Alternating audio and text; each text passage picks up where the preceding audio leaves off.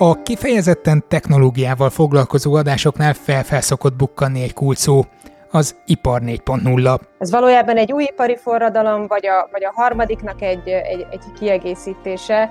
Jó, akkor az ipar 3.1 pont kettő. Ma többek között ez lesz a terítéken. Sziasztok, én Zsíros László Róbert vagyok, ez a Szertár Podcast 215. adása, amit a többihez hasonlóan elsődlegesen közösségi finanszírozásból készítek, tehát az adás működési költségeit a patreon.com per szertár oldalon tett felajánlásokból fedezem. Köszönöm, ha te is hozzájárulsz. No de, ipar közel 4.0. Néhány hete kaptam egy e-mailt a Fraunhofer kutatóhálózat egyik ausztriai munkatársától, az egykorab BMN doktorát Gallina Violától. Azt írta, hogy nem volt még adás termelésmenedzsmenttel kapcsolatban. Hát igen, bevallom, nem ez a terület, ami elsőként beszokott ugrani, hogy merre felé kéne témákat keresni, de tovább olvastam az e-mailt, és elég könnyű volt meggyőzni. A Fraunhofer ugyanis a Stakival közösen csinált egy projektet, ami kifejezetten a tudás megosztás körül mozog. Az a céljuk, hogy minél jobban tudják hasznosítani azt az évtizedes tudományos és szakmai tapasztalatot, ami mindkét partnernél felhalmozódott. Mert hogy a kutatóintézetek tudására igenis szükség van akkor, amikor az ember lényegében bármit akar gyártani, fenntartható módon, hatékonyan és sok más szempontnak is megfelelve. Szóval ez a projekt az Epic InnoLabs-ben öltött testet, aminek az ügyvezetője Kádár Botond volt Viola mellett a másik vendég. És innen szerintem be is vágom a beszélgetésünket úgy, ahogy van, mert igazság szerint nem is kezdtük el formálisan, csak egyszerűen belevágtunk. Tehát elmész a boltba, ugye, hogy az obiba vagy bárhol, akkor milyen csempét veszel, milyen bajtót veszel, milyen... A legnehezebb döntened, mert annyi minden, akkor a választási lehetőség. És ennek kell megfelelni a gyártónak, ami nagyon nehéz. Ezt meg nem tudja senki. És holnapra kell persze, vagy tegnapra, általában ez meg a másik, ami, ami szintén nehéz. Lehet felőlem bármi ajtó, ablak, tök mindegy, telefon. Megy a felvétel, úgyhogy akár innen kezdhetjük is, vagy ezt már bele is vágom, mert hogy, hogy ez hozzátartozik a műsorhoz, hogy néha nagyon nehéz, hogy hogyan közelítsünk meg egy olyan témát, ami viszonylag messze áll a hétköznapi emberektől. Én voltam olyan szerencsés helyzetben, hogy, hogy többször eljutottam különböző üzemekbe. A kedvencem kettő volt ilyen, a pétfürdői nitrogénművek, ahol néztük, hogy hol jön be a kőolaj, földgáz, és és hogy, hogy lesz belőle műtrágya a végén, a másik pedig a Nestlének egy szlovákiai üzeme, ahol bejöttek a különböző alapanyagok, a végén pedig kijöttek a kis leves kockák. És ahogy végig megyünk ezen a folyamaton, csőkígyók mindenütt, alapanyagok keresztezik az utat össze-vissza, tehát hogy, hogy ezt élő ember nem fogja fel szerintem, hogy mi történik, amikor először bedobják egy ilyen üzembe, de a mérnökök, illetve ti, akik azzal foglalkoztok, hogy megtervezzétek, szimuláljátok ezeket a folyamatokat, ti valószínűleg valami szuper képességgel rendelkeztek, hogy ezeket így átlátjátok, nem? Vagy, vagy hogy álltok neki, ami most ajtókról beszéltünk az előbb, ajtógyárat szeretnék csinálni, akkor mit javasolnátok nekem? Hát először is azzal kezdeném, hogy amit, amit két példát említettél, ez két különböző markáns területe a termelésnek, mert amit említettél elsősorban példákat, azok a folyamatos gyártáshoz tartoznak, ahol vannak ezek a csövek, amit említesz, illetve vannak ugye a, az összeszerelések. A kettő markánsan különbözik egymástól. Mi elsősorban a az összeszereléssel kapcsolatos dolgokkal foglalkozunk, de én is voltam már olyan üzemben, ahol mindenféle csövek voltak, és például szivacsot gyártanak, az is hihetetlenül nagy élmény volt. Az elején ugye bejön egy ilyen kémiai vegyület, és akkor ráterítik egy gyönyörű gyártósorra, ami folyamatosan megy, nem tudom hány tíz méter hosszú, és a végén ott a kész szivacs szivacslárban még nem volt. De hát ott is ugye kérdés, hogy milyen minőségű szivacs lesz belőle, és akkor ott is uh, tudjuk alkalmazni a, a tapasztalatainkat és tudásunkat. Jelenleg ugye különböző szenzorokkal mondjuk, ahogy tudjuk befolyásolni ennek a szivacsnak a minőségét, de ez egy teljesen más eljárást igényel, mint mondjuk egy olyan gyártósor, ahol, ahol darabokat készítenek. Hát akkor gyártsunk darabokat, az teljesen jó ötlet, és akkor nézzük meg azt. Hagyományosan, tehát persze nem akarok túl sok szakszót használni, de az egyik az a diszkrét, a másik meg ez a folyamatos, vagy ilyen folytonos gyártás. A, mondjuk, a, mondjuk a csoki, az pont a közte van, mert mert folytonosan kezdődik, és akkor darab lesz belőle, vagy ilyen a tabletta a gyógyszergyárba, és amit, amit tudni kell ebben kapcsolatban, az az, hogy a folytonos gyártás, ahol a, tehát még a kémiai, meg a vegyi üzemek, ezek hagyományosan általában sokkal jobban, vagy korábbról szenzorizáltak, vagy automatizáltak, mert, a, mert az élelmiszeriparban, a gyógyszeriparban, vagy a vegyiparban azok a, azok a komponensek, amikből ezeket összerakták, ezek rendkívül szigorú szabályok szerint kellett ugyebár összekeverni, vagy összerakni, és emiatt maga az automatizálás, meg a, meg az ehhez tartozó szenzorozás, amit az előbb Vila is említett, ezek hagyományosan abban az iparágban erősebbek. Tehát a, a mérések, meg a, a, a jellemzően ezek, ezek, ezek, ezek sokkal, sokkal régebb óta jelen vannak a mai kázi ipari digitalizációnak ezeknek a, ezek, ezek megoldásai.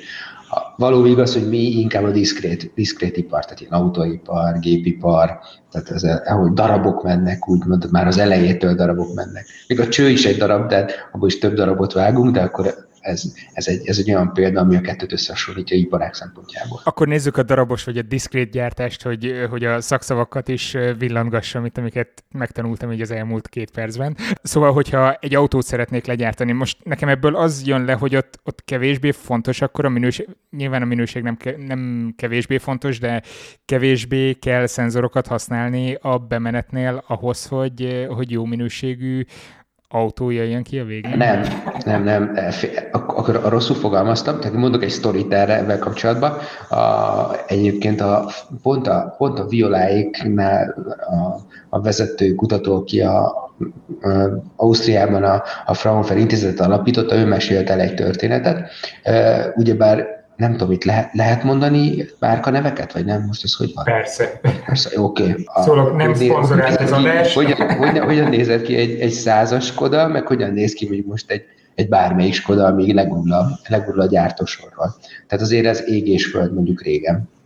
És amikor a Volkswagen koncern az, az ugyebár többségi tulajdon szerzett a Skodába, akkor úgy döntött, hogy hát azért itt, itt problémák vannak az ajtók beszerelésével, mert nem tudom, két, két ugyanolyan ajtót nem lehetett tehát kicsit felcserélni az egyik autóról a másikra, mert olyan pontatlan volt, hogy nem lehetett, tehát mindenket egyediket állították be. Tehát ez a Dacia-nál is így volt, elég sok kelet-európai gyártónál ez így történt. Mindez abban az időben ellenben az automatizálás a folytonos gyártásban az, még, az mindig sokkal erősebb volt, mint, mint akkor. Csak azt akartam mondani, hogy, hogy történetileg, vagy történelmileg az automatizálás, a digitalizáció a folytonos gyártásban erősebben megvan, vagy jelen van, vagy jelen volt, mint most. Ez nem igaz. Ellenben a sztorinak az a vége, hogy a Volkswagen úgy döntött, hogy akkor hát jó ez a gyártósor, akkor próbáljuk meg felszenzorozni, és mérési pontokat betenni, de nem nagyon voltak ilyenek a soron, akkor nem léteztek. És fölmérték azt, hogy mennyibe kerülne ez a történet, és olyan sokba került, hogy e, emiatt építettek egy vadi új gyárat kompletten, tehát ez volt Csehországban a Skodának a fölépült az első gyára, az ilyen, ilyen üvegpalota az elején, mert így kezdte a sztorit, ezt így meg is mutatta, tehát hogy szembesüljön vele e, lényegében a hallgatóság, és lényegében a Volkswagennél magasabb minőségű Skodák jöttek le már az első, első oktáviek, amiket a Volkswagen koncern gyártott, azok akkor sokkal jobb minőségűek voltak, mert úgy felszázolozták, olyan mérési elemekkel gyártották, vagy építették a, a gyártósorokat, hogy a minőség azzal nem volt probléma.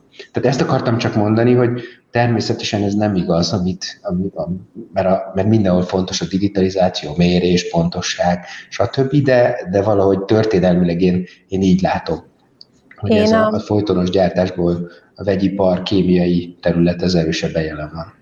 Én ugye menedzserként végeztem, úgyhogy mint menedzser is szeretnék esetleg erre reflektálni, hogy, hogy a minőség mennyire fontos. Ezeket úgynevezett menedzsment paradigmáknak nevezzük. Kezdetben volt ugye a költségalapú versenyzés, amikor mindenki azon versenyzett, hogy ki tud költséghatékonyabban gyártani.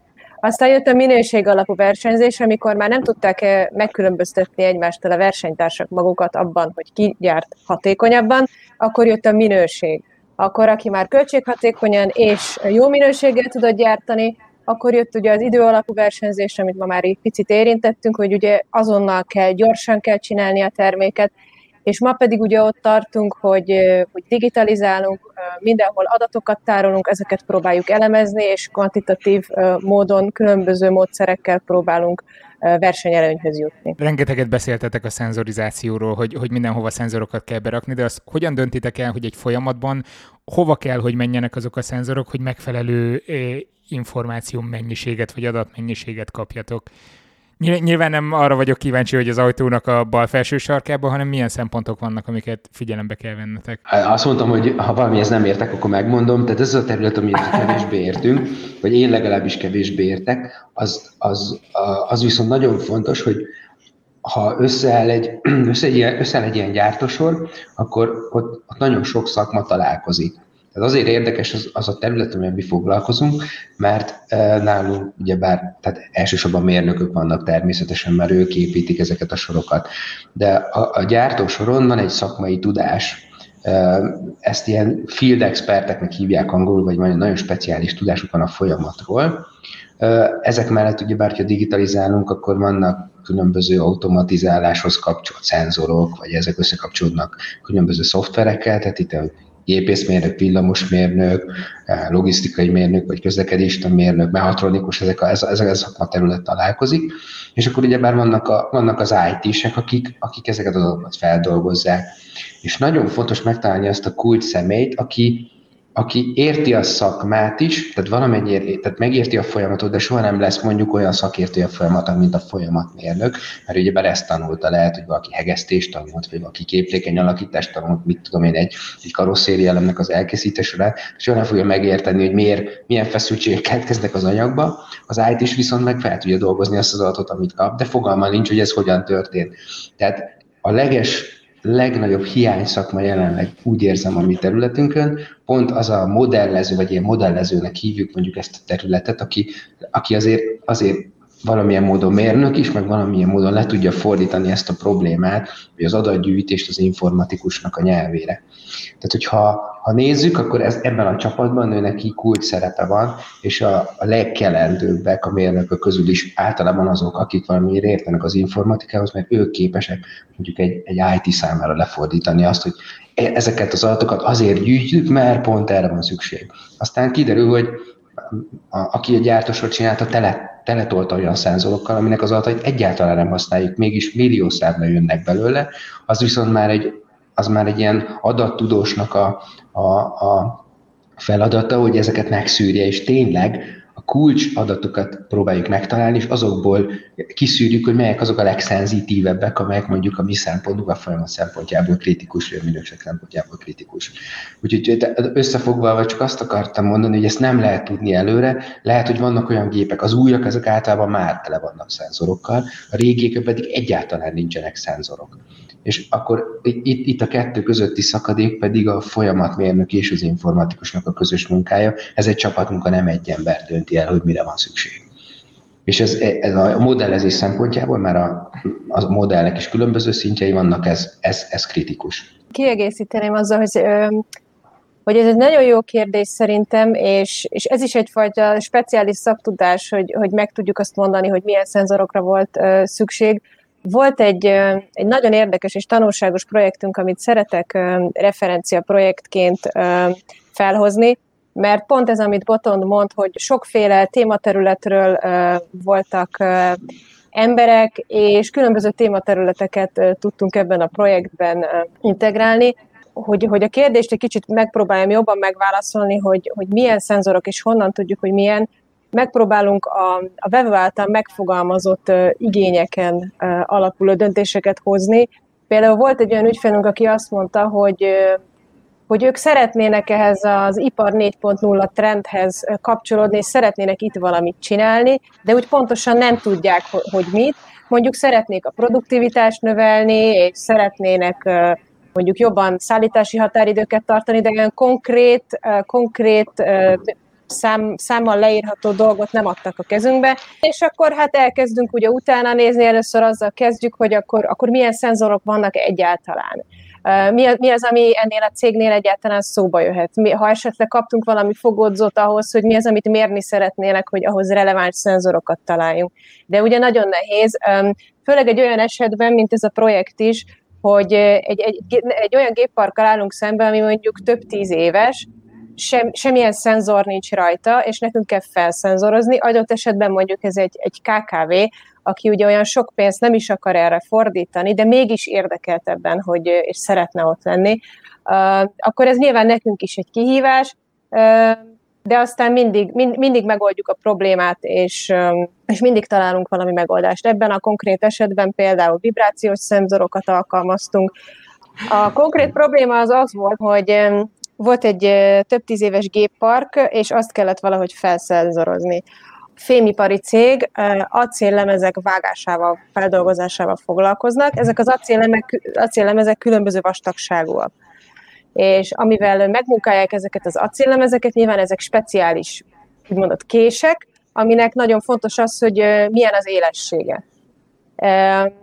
És ez volt a fogódzó pont, hogy a késnek milyen az élessége, és ezt, ezt próbáltuk lefedni a szenzorokkal, rezgés érzékelő, illetve különböző a elektronikus szenzorokat alkalmaztunk arra, hogy meghatározzuk a késnek az élességét, mert mondjuk egy teljesen új késsel az összes acélemezt el tudom vágni, de mondjuk egy kicsit használtabb késsel már nem tudom az összes termelési megbízást megcsinálni, és egy olyan megoldást alakítottunk ki, hogy mint a játékokban ilyen egészségi pontokat, minőségi pontokat adtunk a, a késeknek, és a termelési megbízásokat is ez alapján kategorizáltuk. És akkor például egy maximális egészségpontú kés mindenféle termelési megbízást um, el tudott látni, de mondjuk egy 20%-on lévő um, egészségi állapoton lévő kés, nyilván csak egy töredékét tudta ellátni a feladatoknak. Hát a feladat az volt, hogy ezek figyelembe vételével csináljuk meg a termeléstervezést, ami már ugye egy kicsit klasszikusabb téma, mert termelés, termeléstervezést eddig is csináltunk. És hát a, a, ami a szépsége az egésznek, hogy, hogy még a gépi tanulást is sikerült belekevernünk ebbe a projektbe, ugyanis azon túl, hogy voltak szenzorok, és képünk volt az aktuális élességéről a késeknek. Azon túl gyűjtöttük a historikus adatokat, a múltbeli adatokat, és tudtuk azt is, hogy milyen minőségromlást eredményez egy adott acéllemeznek a felvágása, és azt is figyelembe tudtuk venni a feldolgozás, illetve az optimalizálás során. Mondtad, hogy, hogy ennek a cégnek az volt elsődlegesen itt a, a buzzword a fejében, hogy ipar 4.0, vagy, vagy legalábbis ezt felvetetted. Viszont honnantól beszélünk ipar 4.0-ról? Tehát ennél a cégnél, amikor beraktátok a szenzorokat, onnantól kezdve ők már megfeleltek akkor az ipar 4.0 követelményeinek? Hát ez egy érdekes kérdés, és Botondal múlt héten beszéltünk erről igen röviden, hogy ez az ipar 4.0, ez, ez valójában egy új ipari forradalom, vagy a, vagy a harmadiknak egy, egy, egy kiegészítése. Kettő közötti különbség talán az, hogy az automatizáltsági fok talán, talán, talán magasabb itt az ipar 4.0 kapcsán, mint a harmadik ipari forradalom idején volt Hát, hogyha már te is említetted ezt a buzzword igen, nyilván jól hangzik, hogy voltak régi gépek, amiket felszenzoroztunk, és akkor azt mondhatjuk, hogy, hogy alkalmasabb, vagy közelebb került, mondjuk így közelebb került a, ez a cég a mai ipar 4.0-nak megfelelő trendekhez. Hát, eh, ahhoz, ahhoz, hogy ez forradalom, ez, ez szerintem később fog kiderülni. Tehát lehet, hogy most letépik a fejemet sokan, de hogy ez a hogy ez forradalom, az, az, az, majd, az majd később, később fog kiderülni véleményem szerint. Az biztos, hogy a technológia az olyan szintre emelkedett, olyan szintre fejlődött, hogy, hogy nagyon sok mindent, amit korábban, én is még a tanulmányaim során csak egy elképzeltünk, akkor akkor azt most meg lehet csinálni. Tehát azért akkor csak egy ilyen laboratóriumi körülmények között gondolkodtunk rajta, hogy hát ez, ez, ez működik, vagy sem. És akkor azt mondtuk, hogy így ráfogtuk, hogy működik, de lényegében nem volt elosztott. Tehát annyira össze van kapcsolva minden, annyira sok információ, annyi sok, annyi sok adat ér, érhető el minden szinten, hogy ez a, ez a hálózatba kapcsolt ö, ö, ö, lényegben az eszközöknek a, a, a sokasága, és ezek mind össze vannak kapcsolva, ez teszi lehetős, ez, ez ad rá lehetőséget, hogy, hogy, hogy negyedik forradalom legyen. Mert, mert úgy, mint ipari digitalizáció, én ezt a szót jobban szeretem használni, és gyakrabban használom, ez mindig is volt. Tehát korábban itt a, a professzoraink, vagy azok, akik a mentoraink házon belül, nagyon szépen felvázolták azt a történelmi síkot, hogy ugye már volt a gépgyártás, voltak az automatizáció, és volt, volt az, az informatikai fejlődés a számítógépen. És ez a kettő, ez teljesen együtt ment, és az egyik, mind a kettő hatott másikra, mert készültek olyan számítógépek, készültek olyan uh, informatikai fejlesztések, amik azért készültek, mert szüksége volt az iparnak erre. Az iparnak pedig szüksége volt az informatikára, és ez a kettő szépen nőtt össze. És most ez természetesen korábban az első és a másodikot még nem, nem nagyon volt szó informatikáról, mint ipari forradalom, hogy ez egy, ez egy nagyon gyors átmenet, de forradalomnak nem, nem nevezhető, ez, ez, ez, ez véleményem szerint még kérdés. Tehát én, én, én, én ezt, ezt most nem, ezt nem vagyok ez annyira okos, hogy el tudjam dönteni. Valóban sokan szeretik forradalomnak hívni, azért mert egy olyan hívószó és olyan gazdasági programokat lehet rá felfűzni, mindenki megérti, egyszerű a kifejezése, tehát nagyon, nagyon sok olyan tulajdonsága vannak, hogy ipar 4.0, tehát így röviden összefoglalva, hogy, hogy, hogy, nagy, hogy, hogy sokkal többen megértik, hogy ez egy fontos dolog, mint hogyha csak azt mondjuk, hogy hát digitalizálunk, automatizálunk, ami már egy, ami már egy megszokott, megszokott fogalom. Tehát az, hogy ipar 4.0 véleményem szerint gazdasági program is egyben, ami Németországból indult, de mindezek mellett érthető szenzorozás, fizikai szenzorozás a gyártó sor mellett, mert a szenzor az még mindig kevés. Tehát itt, itt, itt a gyártó, gyáró, legyen az kis cég vagy nagy cég, olyan, olyan komplex informatikai rendszerek dolgoznak a háttérben, amik az ügyfelekkel tartják a kapcsolatot, hogy semmi köze a szenzorhoz. A szenzor az a, az a másik, másik számítógép, az ügyfélnek, aki bead egy rendelést, vagy telefonon, vagy iPad-en elküldi, nekem erre van szükségem. Ugyanúgy tesszük minden nap. Tehát az ugyanúgy egy szenzor a cégnek, kapott egy jelet, hogy neki le kell gyártania valamit. Tehát nem csak azokról a szenzorokról beszélünk, hogy fizikailag föl vannak aggatva a gépre, hanem hanem adatok, információk, azok létező fizikai számítógépekről, nem csak közvetlen szenzorokról érkeznek, és ezek, ezek vannak nagyon sokan, amit össze kell kötni. Úgyhogy jóval nagyobb dolog ez, mint a szenzor, de nem tudom, hogy olyan nagy hogy ez, hogy ez forradalom. Hát azt majd meglátjuk akkor, viszont azzal, hogy, azzal, hogy van egy ilyen lépés, vagy, vagy egy felívelés, újra felívelés, nem tudom, akkor utólag majd visszatekintünk rá, azért rengeteg adattal új matematikai eljárásokra is szükség van, vagy, vagy hogy kell megközelíteni innentől kezdve a témát. Tehát ahogy mondtad is, hogy egymás kezé, keze alá dolgozik a technológia, meg a... Igen, amikor én, amikor én diák voltam, ez már 90-es évek legelején volt, és kutatóintézetekből tanítottak nekünk különböző tanárok, akik, akik kutató munkát végeztek, és lényegében a téma, amivel foglalkoztak, mert most is, itt Villa is említett ilyen optimaliz, optimalizási problémakört, vagy hogy lehet valamit, valamit gyorsabban megcsinálni, valamit jobban megcsinálni, valamit, ez mindig is kérdés volt. Ez akkor is kérdés volt, és ez még mindig egy kérdés. Tehát, és ez meg a 60-as években is egy kérdés volt, hogy hogyan lehet mesterséges intelligencia eszközöket mondjuk a tervezésben használni. Csak akkor ez a kutatóknak, vagy mit tudom, ilyen nagyon okos matematikusoknak a, volt a tématerülete, ugyanúgy mint, a, ugyanúgy, mint az internet, az internetet nem használta senki, csak a kutatók, ugyanúgy a gyártás, gyártás digitalizációban akkor egy, egy nagyon szűk réteg foglalkozott, tehát milyen kutatási terület és érdekesség. Ma tök ugyanazokkal a problémákkal foglalkozunk, csak az eszközrendszerünk hozzá az ugyanaz, tehát hatékonyabban akarjuk csinálni, gyorsabban. Ha valamit összeszerelünk, akkor azt a gép tervezne meg, hogy hogyan szereljük össze, mert egy, egy autót azt hát nem is tudom, tehát végtelen számú azoknak a szerelési műveleteknek az egymás utánisága, hogy ezt össze lehet rakni. Tehát ugye ezt, ha ez gépek mit tudom, ez a, ezt, a, ezt a nagyon, nagyon nagy változó számot, ezt a bonyolult problémát gyorsan meg tudják oldani, akkor használjuk a gépeket, és akkor ezek gyorsabban meg tudják oldani. De lényegében maga az, hogy az a probléma, az ugyanaz. És erre, erre, erre, erre vannak, vannak megjegyzések is, meg vannak olyan régi kutatók, azok a mondásait teszik általában föl a, a, a mi mentoreink itt néha az előadásukra, és azt mondják, hogy hát a mesterséges intelligencia azért van, hogy nem tudom, ilyen és ilyen problémát megoldjon és segítsen. És tök ugyanezt a, tök ugyanezt a mondást halljuk egy ma mai előadásba is, csak akkor ezt, hogy mesterséges intelligencia, ezt most így, így fölkapta mindenki, és mondja, holott mesterséges intelligencia az lényegében, hogyha lebontjuk részleteibe, az matematika és matematikai algoritmusok, statisztika, statisztikai tanulás, stb. Csak ezt, ezt most még úgy, mint az ipar 4.0, ezt is mesterséges intelligenciának, gépi tanulásnak hívjuk, de ez mindig is így volt, és a 60-es években kezdődött. Annyi, hogy most már sokkal több, nagyobb az eszköztár, amit használni tudunk.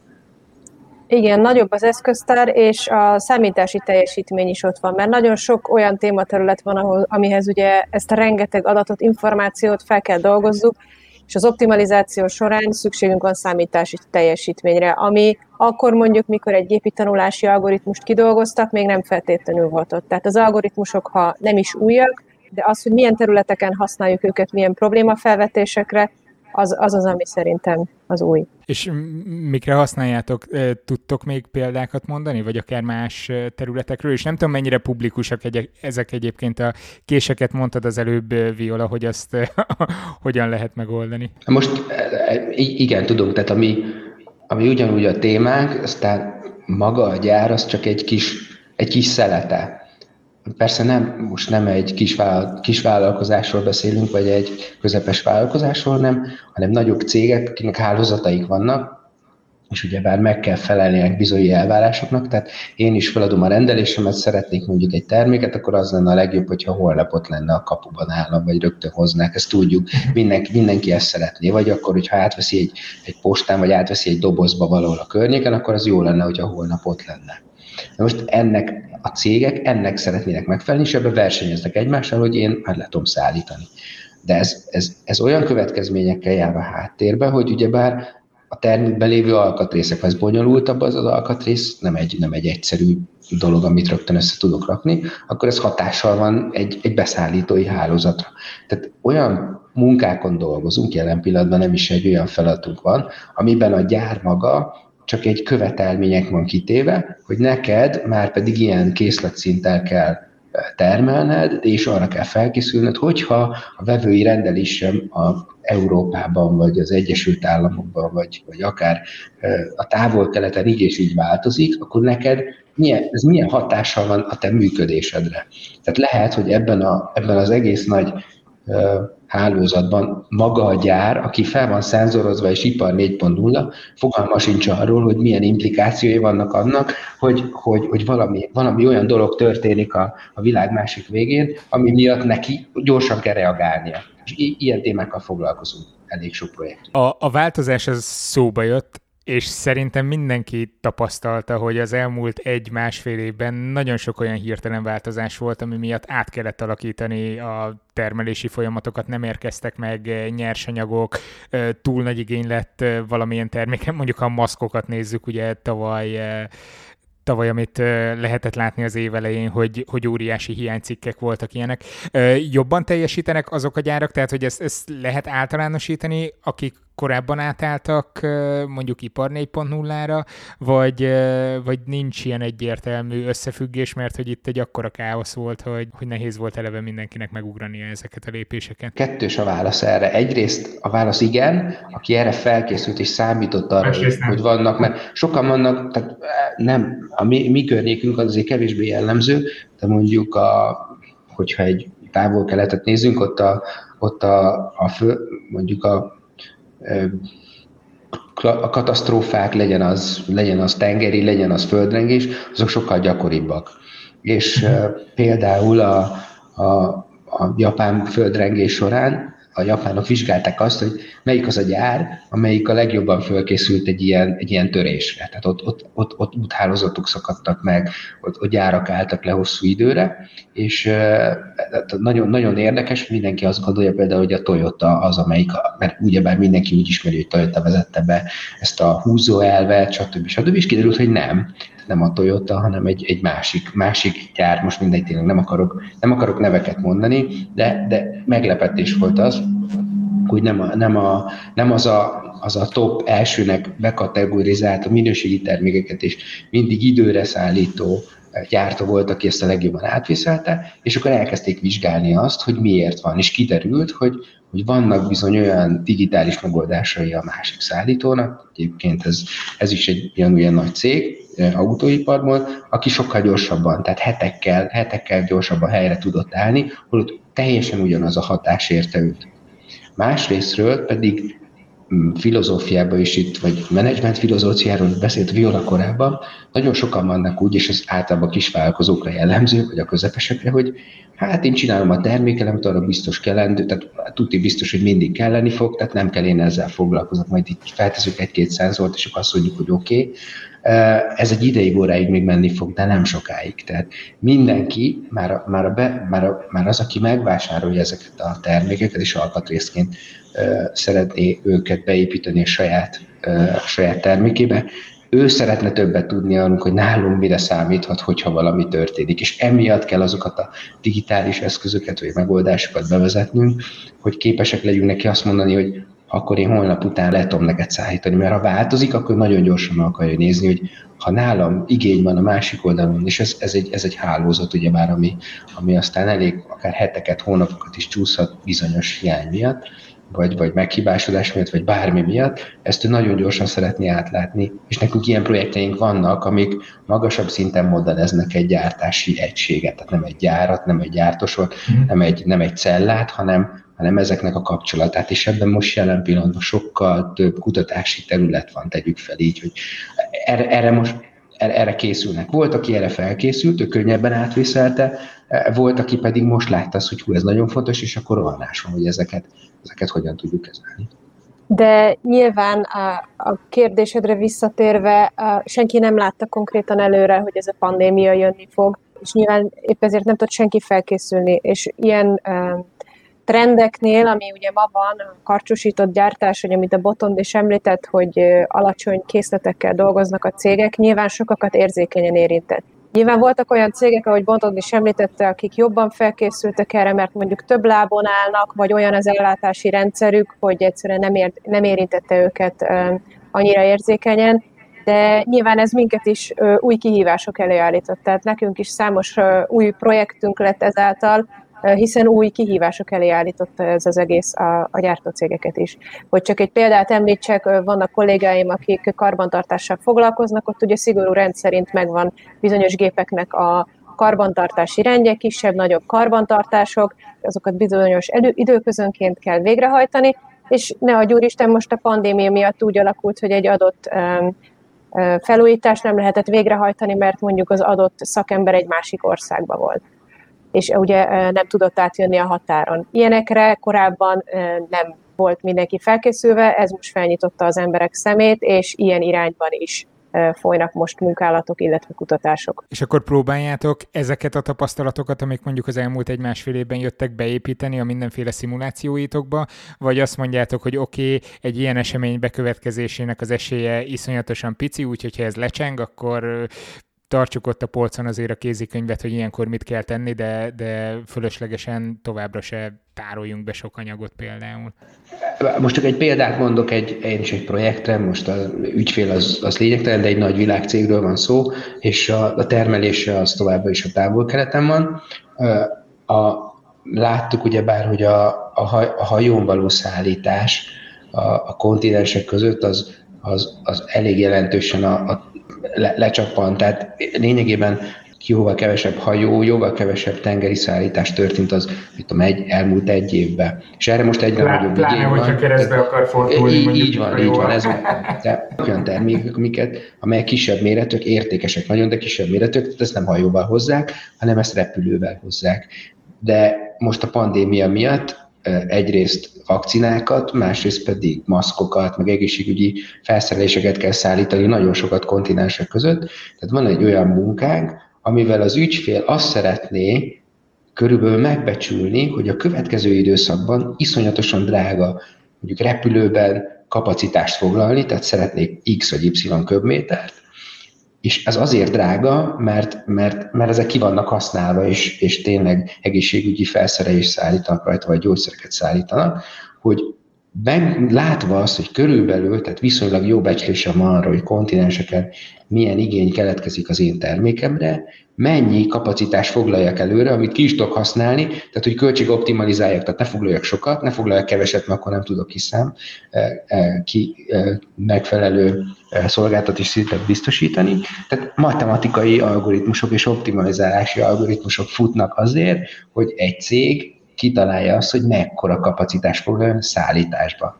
Tehát lényegében ipari digitalizáció semmi köze a gyártáshoz, azon már túl vagyunk, de mégis egy gyártási láncban, vagy egy ellátási láncban egy kritikus tényező, mert lehet, hogy kész a termék, és hegyekbe nem tovább szállít. De hogy a modellezés szintjén válaszoljam meg a kérdés, ez nyilván az ügyféltől függ.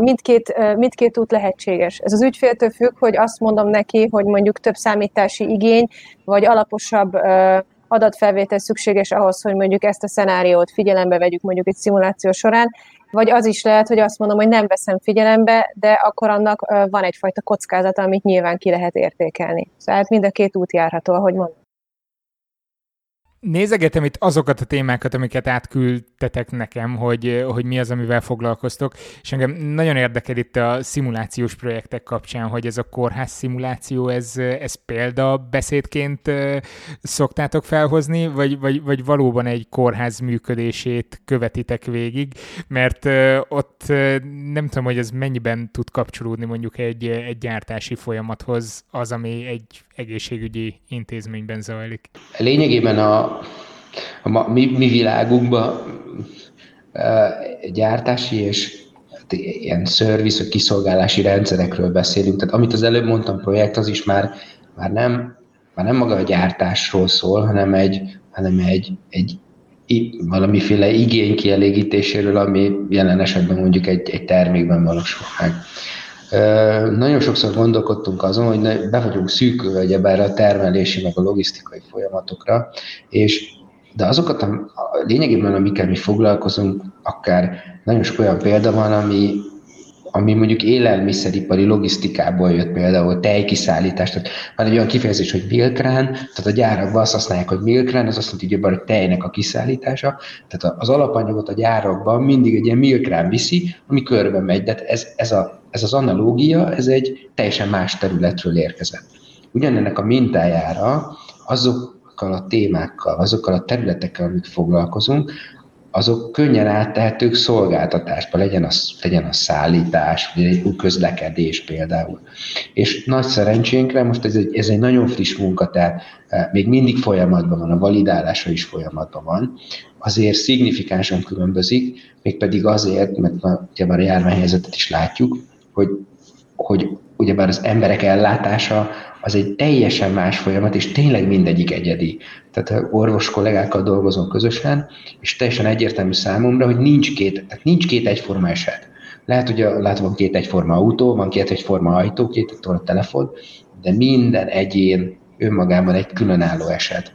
És ezt próbáljuk mégiscsak valamiféle magasabb szinten, kapacitás szinten modellezni, azokkal a technológiákkal, hogy ugyebár nővérekre van szükség, eszközökre van szükség, orvosokra van szükség, sorban állás van, ülőhelyekre van szükség, és ezek vannak normál eset, és vannak mondjuk balesetek, vagy ónos eső, vagy valamilyen, valamilyen, valamilyen, valamilyen dolog történik akár a, a közvetlen kórház közelében, vagy a ellátási területén, ami, ami magasabb, ki, magasabb kapacitást igényel, vagy egy hirtelen igényt generál, és egy, egy, egy, egy kórház esetén ez hogyan valósítható meg, a projekt gyakorlatilag erről szól, viszont nagyon-nagyon nehéz benne modellezni éppen az egyedi betegutak miatt azt, hogy egy beteggel mit kell csinálni, mert mindenki egyedi, ennek ellenére mi megpróbáltunk ezt, megpróbáltuk ezt úgy, úgy megtenni, hogy, hogy megfelelő részletességű legyen a modell. A kórházi sorban állás, vagy kiszolgálási modellek azok viszonylag egyszerűek általában. Azt mondjuk, hogy jön egy beteg ennyi időt, de persze ezek mind véletlen számok, hogy, vagy minden beteggel más időt kell foglalkozni, de, de sorban állási modellekről beszélünk, ezek nagy, nagy, nagy vonalakban modellezik a kórházat. Jelen munkánkban ezt egy picit mélyebbre vittük, és jó, szétdaraboltuk, ameddig lehetett.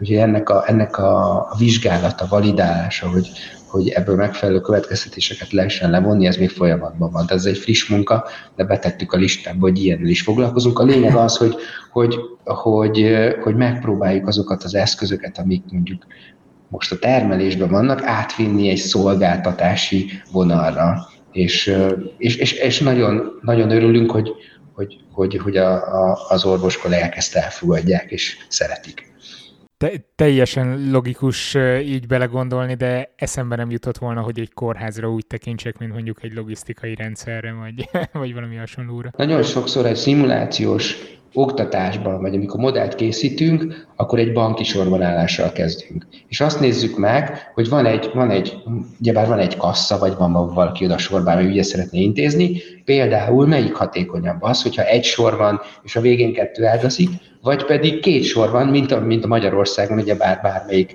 bármelyik boltba, versenyzünk, hogy ki, kiszalad oda hamarabb. És e, erre lényegében matematikai modellek és sorolási modellek van, így van, hogy két sor vagy egy sor. Ez ezzel kezdődik, holott lényegében ugyanerről van szó egy gyárba, és ott valamit sorba áll, amit el kell csinálni, hogy ide küldjük, oda küldjük. Ilyen szabályok, diszpécselési szabályok vannak, hogy hova Persze. küldjük és mit szerelünk. Ez ugye ugyanaz a probléma, mint ami a gyártásban van, hogy van egy gép, és előtte vannak termékek, amik arra várakoznak, hogy megmunkálják őket.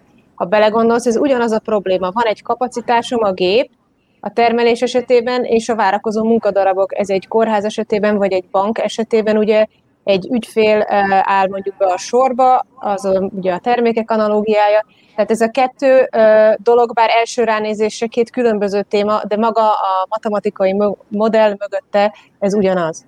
Nyilván, amit mond a botont, hogy az egyén, egyént figyelembe kell venni, ez némileg módosít a modellen nyilván, mert nagyobb lesz, nagyobb lesz a szórása mondjuk adott értékben, a, a dolgoknak, de alapvetően a maga a megközelítés, ez, ez nagyon hasonló. Akkor mondd meg nekem, Viola, légy szíves, hogy melyik a hatékonyabb, amikor a sorba állok, hogyha két sor van, és onnan kerülök az ügyfélszolgálathoz, vagy akkor, hogyha csak egy? Ez attól függ.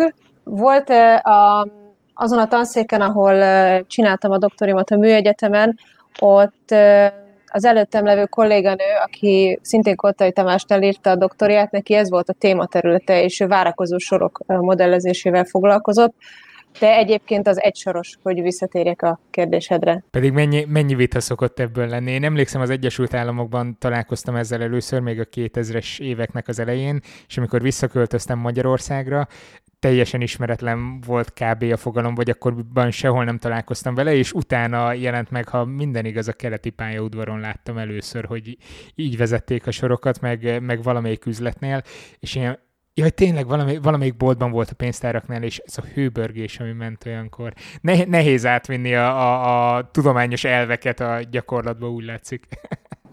Igen, mert az egyén úgy érzi, hogy hosszabb sorba áll be.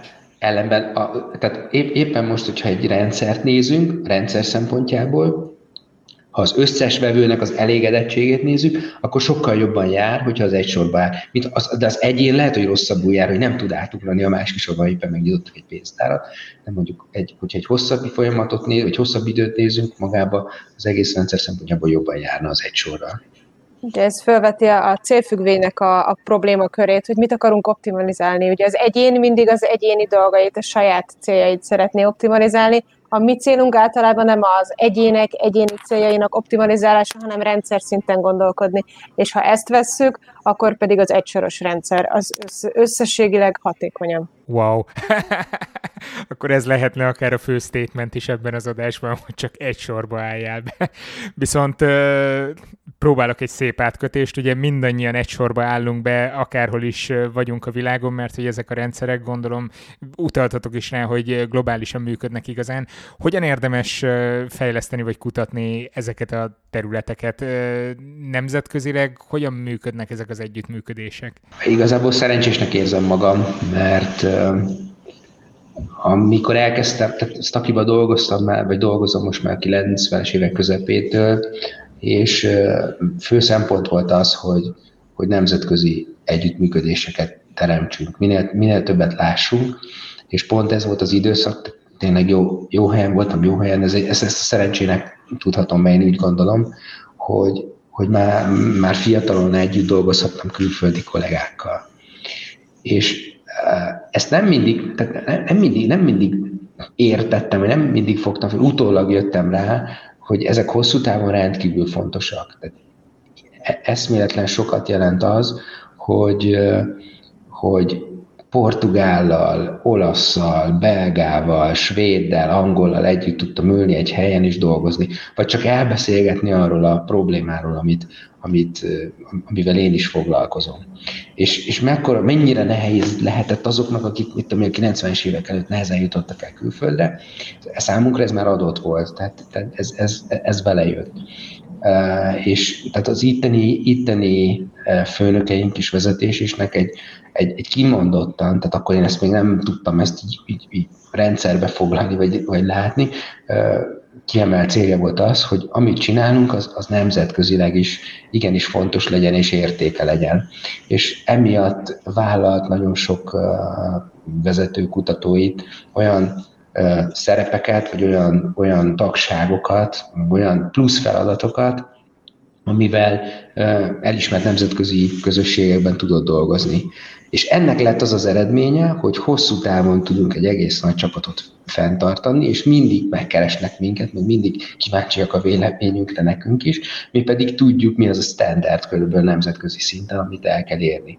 És emiatt van ugyebár a mostani együttműködésünk is, tehát a német kollégákkal való együttműködésünk, az osztrák kollégákkal, tehát a Viola egyébként ugyebár most, uh, most Bécsben, dolg, Bécsben dolgozik, igen, hogy, hogy ez, hogy ez összejöjjön, ez évtizedes munkának az eredménye. Tehát az, az nem működik, hogy akkor most kiszedték még külföldre és működik. Persze lehet, hogy én annyira okos vagyok de ez, ez, ez, ez párját ritítja ugyebár, de az, hogy hogy, hogy nemzetközi kapcsolatrendszer, a nemzetközi normáknak megfelelően, a nemzetközi színnek megfelelően tudjunk dolgozni, és itt elég sokan meg tudják ezt tenni a környezetünkben.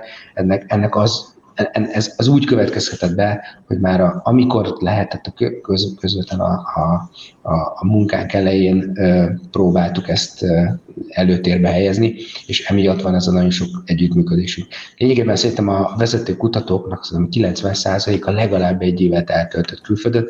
Van, aki az Egyesült Államokban, van, aki Ausztráliában, van, aki távol keleten. Én egy évet dolgoztam Japánban, akikkel most is együtt dolgozunk, és nagyon sok olyan kapcsolatrendszer alakult ki, ami miatt tényleg vannak olyan munkáink, és vannak olyan érdekes feladatok, amiket meg kell oldani, amelyek, amelyekről itt azért korábban remélem, hogy be tudtuk legalább valamilyen módon számolni.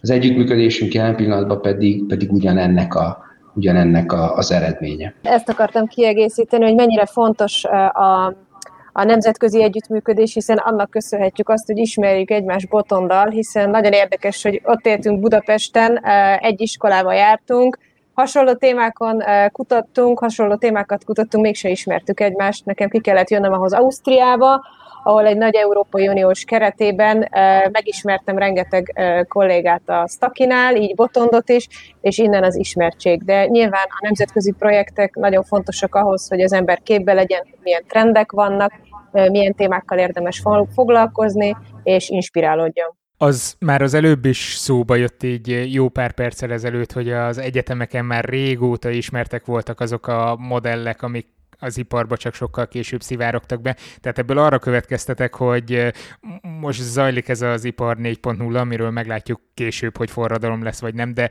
Eközben gyanítom, hogy a kutatóintézetekben megint egy lépéssel előrébb vannak, és, és próbálnak jövő felé menni, vagy kutatnak mindenfélét, aztán majd az ipar megmondja, hogy mi lesz belőle a jövő. Igen, itt, itt megint, csak, megint csak két dolog van. Egy kutatóintézetnek mindig is az a, az a, az a feladata véleményem szerint, hogy, hogy egy lépéssel előrébb legyen, és, és olyan témákkal foglalkozon, amik jönnek. Ez most az ipari digitalizáció, vagy ipar 4.0, ezek maga az elosztott rendszer, ezeknek az összekötéseit már évek óta történik, tehát évek óta foglalkoznak vele. Természetesen próbálkozunk, mi is nézzük, figyeljük azokat a trendeket, hogy merre kell menni. Ez, a, ez, az, egyik, ez az egyik része, ebben, ez, ebben teljesen egyetértünk. Az együttműködésünk, a nemzetközi együttműködésünknek pedig a másik vonal az, hogy hogyan tudjuk hasznosítani. Tehát nagyon érdekes, hogy általában hasznosítani többnyire, amiket, amikről beszéltünk itt korábban, hogy ipari igényként fölmerül, és meg kell valamit oldani, azok már, azok már valamilyen módon meglévő, létező technológiák. Tehát nagyon ritka az az együttműködés egy ipari partnerrel egy, egy vadi új dolgok foglalkozunk, mert ami ott fölmerül, ott azt gyorsan meg kell csinálni. Egy olyan feladat van, ami már tegnapra kellett volna, ezek az ipari projektek sokkal rövidebbek, és általában olyan, olyan megoldások, vagy olyan technológiákat kell, vagy olyan algoritmusokat kell benne használni, amik, amik mondjuk egy, egy, egy korábbi kutatásból például származnak amiben, amiben például az az EPIC együttműködés, mert az EPIC kiválósági központ az a, az a projekt, ami mi, mi együtt, az, az együttműködés, ami mi a német és az osztrák kollégákkal, meg a műszaki egyetemmel együtt dolgozunk. Ennek például az egyik lába az lenne, hogy, hogy úgy tűnik, hogy a hasznosulása ezeknek az eredményeknek, annak a tudásnak, ami itt van, az az, az hogyan lehetne ugyanolyan hatékony, mondjuk, mint Németországban vagy Ausztriában. Persze, ott teljesen más az ipar, teljesen más a követelmény, teljesen mások a cégek, más igényekkel jönnek elő, de mégis ott, ott, ott kialakult egy kultúrája ennek, és ez nem egyik napra a másik, ez egy hosszú idő, egy hosszú történelmi folyamat, hogy, hogy valakinek eh, van egy együttműködés egy kutatóintézettel, egy egyetemmel, és azokat, azokat az eredményeket, amik ott kutatásban születnek, validáltak, lepublikálták őket, megértették, azt, azt használni szeretnék. Tehát a, amivel mi most dolgozunk, és én, én is inkább ugye a hasznosulás irányába voltam mindig, mindig elkötelezett, az együttműködésünknek az egyik, egyik kulcspontja, vagy az egyik pillére az, hogy megértsük azt, hogy ott hogyan csinálják, hogyan csinálják jól, és megpróbáljuk ezt adaptálni. Tehát egy az egy úgyse lehet átvenni természetesen, de tudjuk azt, hogy, hogy sok, sok kutatást nem hoznak ide a külföldi cégek, de mégis azért folyamatokba, tehát hogyha nem is termék, de akár folyamatokba, azért nagyon-nagyon nagyon sok fejlett technológiai vagy ipari cég van Magyarországon is, hogyan lehetne ezt egy kicsit szélesebbé tenni és jobban működtetni. Nekünk a, a kutatás mellett, amiben úgy érezzük, hogy tényleg tényleg jók vagyunk és együttműködnek, mert elég sok projektünk indul, a befejeződik, akkor lesz új, és, és verseny, versenyzünk sokakkal, akikbe, akikkel jók vagyunk, a hasznosításban sajnos picit le vagyunk maradva. Tehát együttműködésünknek egyik pillére, még egyszer mondom, az, hogy, hogy ezekben nekünk segítsenek. És a, az EPIC projekt, ami, ami, amiben mi együttműködünk, az pont egy ilyen kezdeményezés. Nyilván mi is tanulunk, tehát ennek a projektnek az a lényege, hogy, hogy egymástól tanuljuk mert ahogy mondjuk a németek vagy az osztrákok bizonyos témákba, vagy bizonyos hasznosításokba a, esetleg jobbak, nyilván mi pedig szeretnénk tanulni a Stakitól, hiszen ők tudományosan egy világszerte elismert szervezet, mi pedig tőlünk szeretnénk tanulni, és hogy tovább vigyem ezt a gondolatot a jövőbeli témák felé, amit Botond is említett, hogy a már meglévő algoritmusokat és technológiákat használjuk valójában mostanában is, és ez szerintem így lesz még a közeljövőben is. Esetleg az aspektusok változnak, amit már említettünk, hogy most hatékonyabban, gyorsabban akarok gyártani, ami, ami most nyilván óriási téma, az a fenntarthatóság. És nyilván most egy olyan irányba fogunk eltolódni, hogy a már megszerzett tudásunkat, így az ipar 4.0 kapcsán, akár legyen az gépi tanulás, szenzorok, az ellátási láncoknak a tanulmányozása és kiértékelése, hogyan tudjuk az itt megszerzett tudásunkat úgy felhasználni, hogy egy fenntarthatóbb termelésünk legyen a végén. Például körforgásos gazdálkodásba bele folyni? Például igen, az egy nagyon trendi téma, hogy így mondjam, a Stakinak már van is a, a fenntarthatósággal kapcsolatos sikeres projektje. Mi jelenleg belső projekteken dolgozunk, és pályázatokat írunk. Körforgásos gazdaság témájában is írunk jelenleg egy pályázatot, ahol az alapot letünk nagyjából ahhoz kapcsolódik. Én a termeléstervezés és gyártási megbízások menedzselésének csoportjába vagyok, és így adódik a kérdés, hogy a körforgásos gazdaság hogyan fog hatni a termeléstervezésre a használat után ugye nem nagyon hasznosítjuk, hanem eldobjuk ezeket a dolgokat, hogyan tudom ezeket a dolgokat aztán vissza, visszavezetni a gazdaságba. És hogyan tudom a termelés tervezésnél figyelembe venni ezeket a termékeket, amik, amik visszajönnek. Én csak egy, egy kiegészítést tennék, és ez visszautalnék a szenzorra. Szó volt erről, hogy akkor hova kell szenzor tenni, hogy te, ki, ki az, aki megmondja, és akkor azt mondtam, hogy hát ott kell ismerni a folyamatot, kell, kell ismerni az informatikai rendszert, milyen interfész, ugye, hogyan kapcsolható, tehát itt ez van egy modellező. Ezeknél az új projekteknél pedig ez még inkább előtérbe jön. Tehát a körforgásos gazdaságnál nagyon kevés szakértő tudja megmondani, vagy, vagy nincsenek még meg azok az eljárások, tehát konkrét folyamatok sem, nem is tanítják ezeket, nincs, nem, nem, nem alakult ki ennek a folyamatbeli uh, mikéntje. Tehát mi az, amit, mit tudom én, egy akkumulátor esetén, tehát a különböző technológiák vannak, ezek, ezek még mindig mindig kutatási fázisban vannak, vagy, vagy, vagy nagyon újak, amihez kell kapcsolni szenzort, amihez kell kapcsolni adatgyűjtést, amihez kell kapcsolni egy informatikai rendszert. És akkor a, a projekt, amiről, amiről már a Viola beszélt, az éppen erről szól, a 35 konzorciumi tank, ez egy nagy, nagy európai kutatási projekt, amiben mi éppen ezzel az interfészekkel és az informatikai rendszerért vagyunk felelősek, de vannak benne a repülőgép iparból szakértők, akik tudják, hogy az ottani alumínium vagy, vagy valamilyen titán komponensű különböző, különböző anyagokat hogyan lehet egyáltalán újra hasznosítani, lehet-e vagy nem. Tehát uh-huh. gép, e, repülőgépiparban azért nagyon, nagyon komolyak a, a, az előírások, nem tudom mi az, amit egyáltalán újra lehet hasznosítani, vagy nem lehet újra hasznosítani. Törvényileg ez lehetséges, vagy nem lehetséges.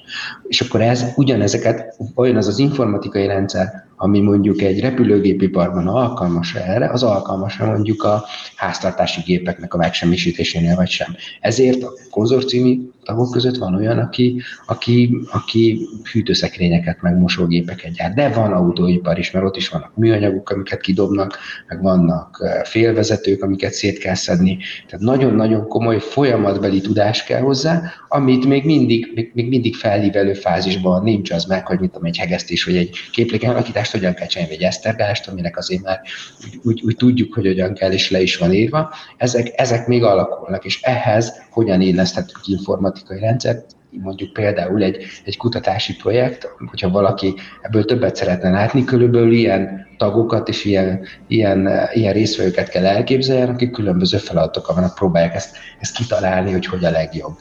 De nyilván itt még rengeteg a tennivaló, ahogy Botond is mondta, nehéz megfogni, hogy mi az, ami fenntartható. Mitől lesz egy termék fenntarthatóbb, vagy kevésbé fenntarthatóbb. Ugye ezekhez kellenének mutatószámok, amik nem feltétlenül állnak még rendelkezésre, szóval ezen a tématerületen még rengeteg a tennivaló. Gallina Violával és Kádár Botondal beszélgettünk az elmúlt közel egy órában. Mivel megvan mindkét oltásom, nem hiszem, hogy újra munkaképtelen leszek pár napra, tehát most már nagyon határozottan merem mondani, hogy jövő héten teljesen más témával várlak titeket. Egy vizsgálható egyenértékű kulturális jelenségnek tekintjük a sutyóságot, pusztán azért, mert van az úgynevezett régi magas kultúrával, ugyanúgy kutatjuk a, a valóságsókat, mint, a, mint, a, mint Sostakovicsot. E, na, na, itt a hiba, ez egy önfeladás. Időnként olyan embereket is meghívok beszélgetésre, akik nem csak kutatóként állnak vagy álltak helyt, de kicsit hátrébb lépve a tudományszervezésben is szereztek tapasztalatot. 35 év vagyok benne, azóta sírunk, hogy kevés a pénz a felsőoktatásban. Jelentem, kevés a pénz a felsőoktatásban, valóban. Tehát, tehát itt tényleg megalázó helyzetek vannak. A jövő heti adásban Fábri György lesz a vendég, volt ő sok minden. Az MTA kommunikációs vezetője, az ELTE rektor helyettese, jelenleg épp az ELTE társadalmi kommunikáció kutatócsoportjának vezetője, emellett pedig betölt tisztséget a Magyarországi Evangélikus Egyházban is. Szóval lesz majd miről beszélgetnünk. Ugye nem gondoljuk egészen komolyan, hogy ez, a, hogy ez egy valódi hallgatói dilemma, hogy hát eltöprengek, hogy én most a Harvardra menjek, angol irodalmat tanulni, vagy pedig a Katowice Egyetemre menjek el ö, fizikát tanulni.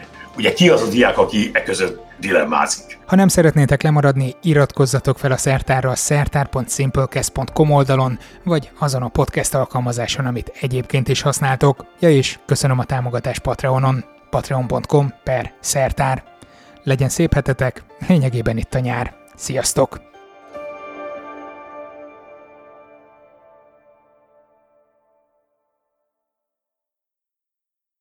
Ez a műsor a Béton közösség tagja.